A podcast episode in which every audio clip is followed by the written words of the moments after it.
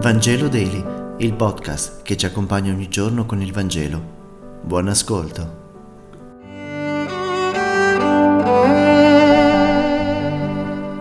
Martedì primo marzo, dal Vangelo secondo Marco, capitolo dieci, versetti ventotto trentuno. In quel tempo Pietro disse a Gesù: "Ecco, noi abbiamo lasciato tutto e ti abbiamo seguito." Gesù gli rispose: "In verità vi dico, non c'è nessuno che abbia lasciato casa, o fratelli, o sorelle, o madre, o padre, o figli, o campi, a causa mia e a causa del Vangelo, che non riceverà già al presente cento volte tanto in case, fratelli, sorelle e madri, e figli e campi, insieme a persecuzioni, e nel futuro la vita eterna. E molti dei primi saranno ultimi, e gli ultimi i primi."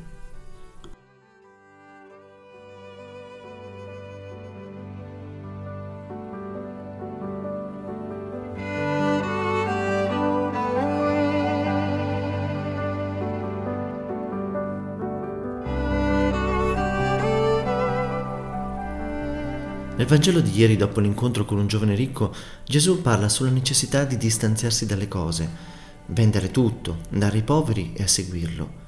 Per un discepolo questo linguaggio, sebbene difficile, non è una novità, eppure per i più stretti discepoli di Gesù suona come uno scandalo, e forse ci rivela che dietro la scelta di seguirlo non c'era tanto uno stile di vita e di visione del mondo, ma il tacito desiderio di ricevere in cambio qualcosa di grande, il regno di Israele, o forse noi diremmo oggi il paradiso.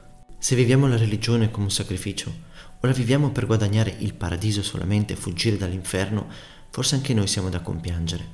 Fare sacrificio, infatti, significa fare cosa sacra, una, comunque una scelta di libertà, non è semplicemente fare un fioretto. La domanda di Pietro e Gesù evidenzia un dato concreto: abbiamo lasciato tutto, ma che non è ancora pieno. Troppo preoccupato del cosa ce ne viene e poco attento al bello di quanto scelto, Pietro rivela un po' quello che è nel cuore di tanti cristiani.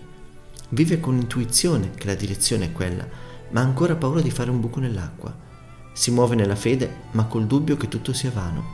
La risposta di Gesù è profonda e simbolica, il tipo di vita che scaturisce dal dono, estende la famiglia, crea comunità, aumenta cento volte il numero di fratelli e sorelle, produce la condivisione dei beni, perché tutti avranno cento volte di più case e campi.